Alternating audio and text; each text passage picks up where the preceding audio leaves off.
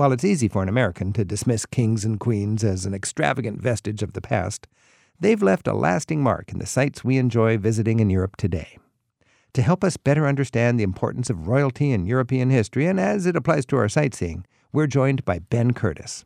He teaches political science at Seattle University, and he's the author of The Habsburgs The History of a Dynasty.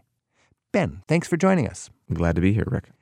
Ben, when you think about the power of a handful of big families in the 19th century, it's hard to imagine the impact they had on every bit of life. And then after 1918, basically, it's all changed.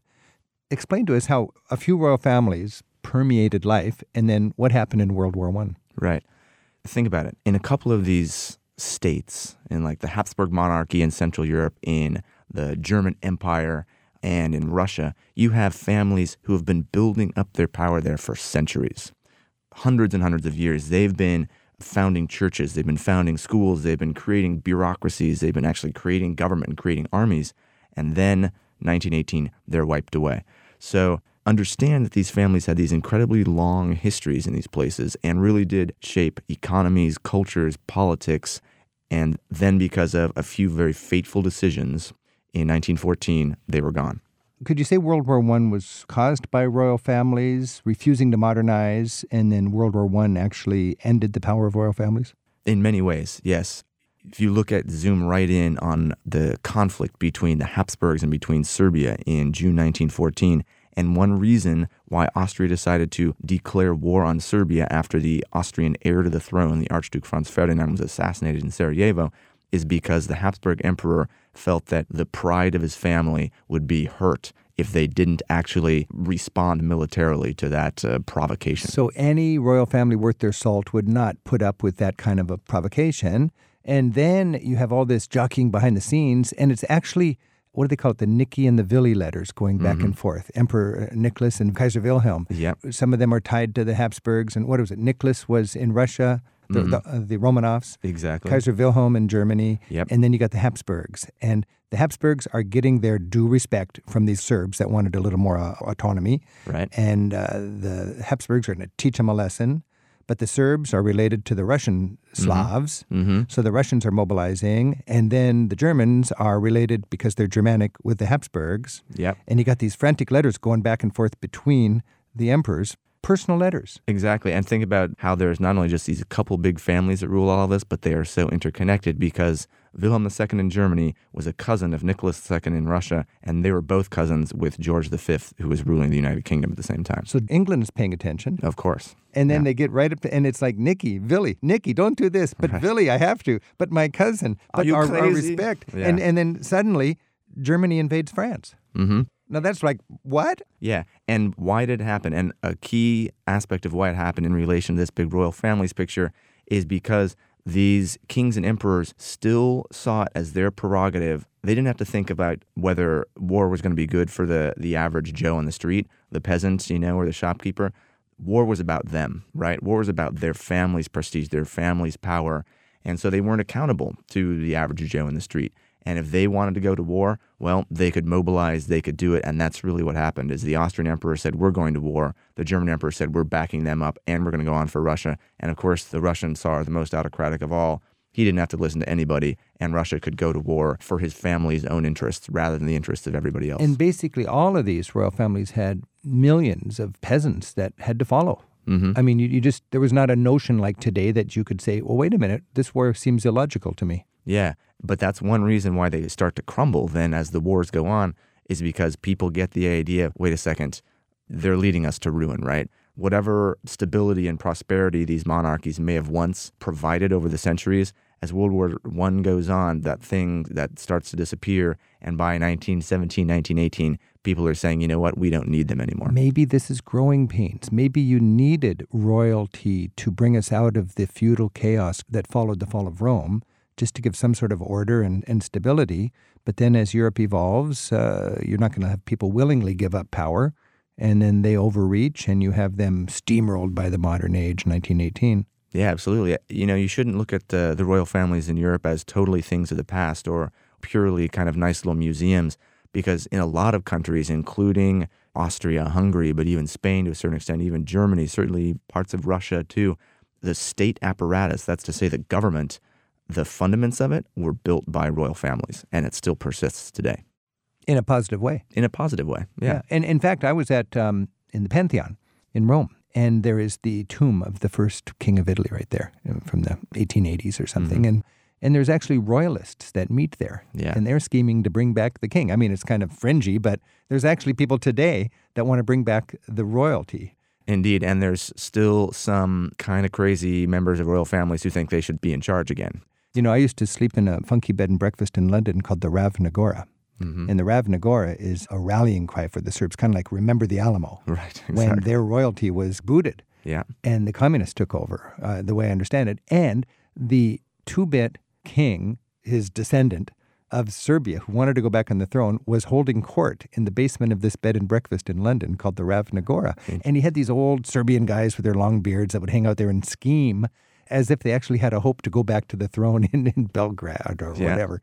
Ah, It was fascinating that this still exists around Europe today. And one of the crazy things, which I will admit to, in some ways, the monarchies that fell apart were better than what replaced them, and particularly after World War One, when you get the power vacuum in Central Europe, where you used to have the Habsburg monarchy, and then after that you get Czechoslovakia, you get a separate Hungary, you get a separate Austria, you get this new Yugoslavia thing.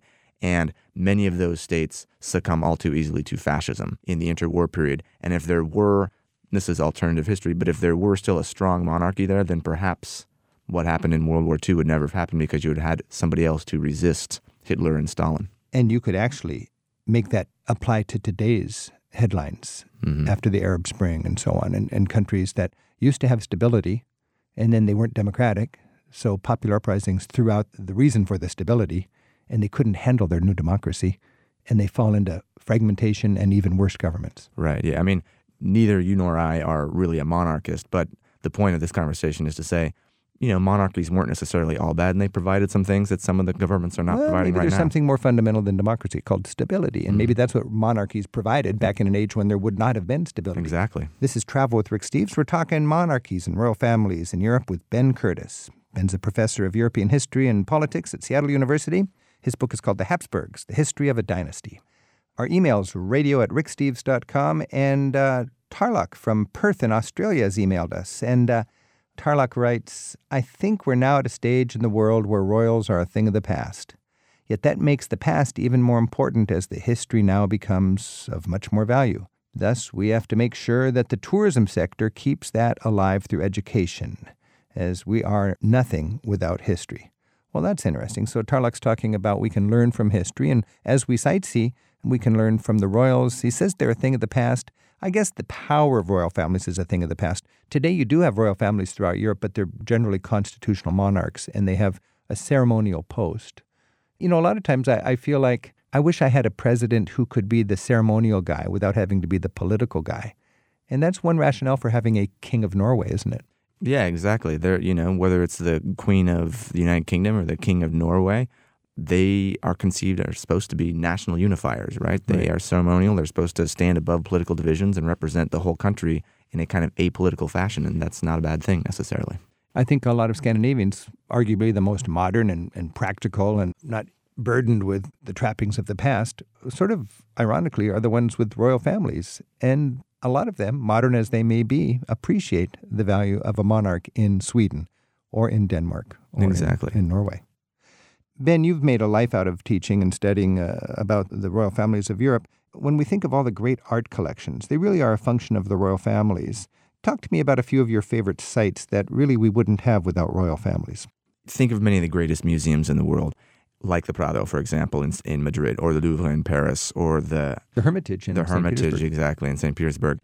The majority of those collections were established by royal families.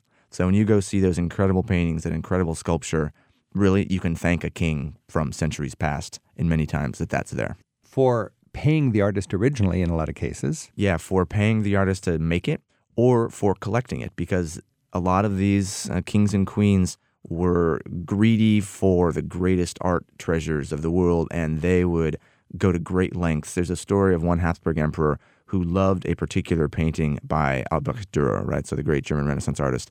And so he paid to have that painting transported upright over the Alps all the way to Prague in the late 1500s because he loved Wow. it so much and he wanted it there. A lot of times you find treasures of a long gone civilization stored in the Vatican or in the Doge's uh, palace or something like this, or in some treasury in the, of the Habsburgs. Local people say, well, yeah, we looted it, but had we not looted it, it would have been destroyed today. Nothing exists from that culture. They make a good case. I mean, I mean, all that stuff that was looted from Istanbul, it survives because it's in some treasury in Europe.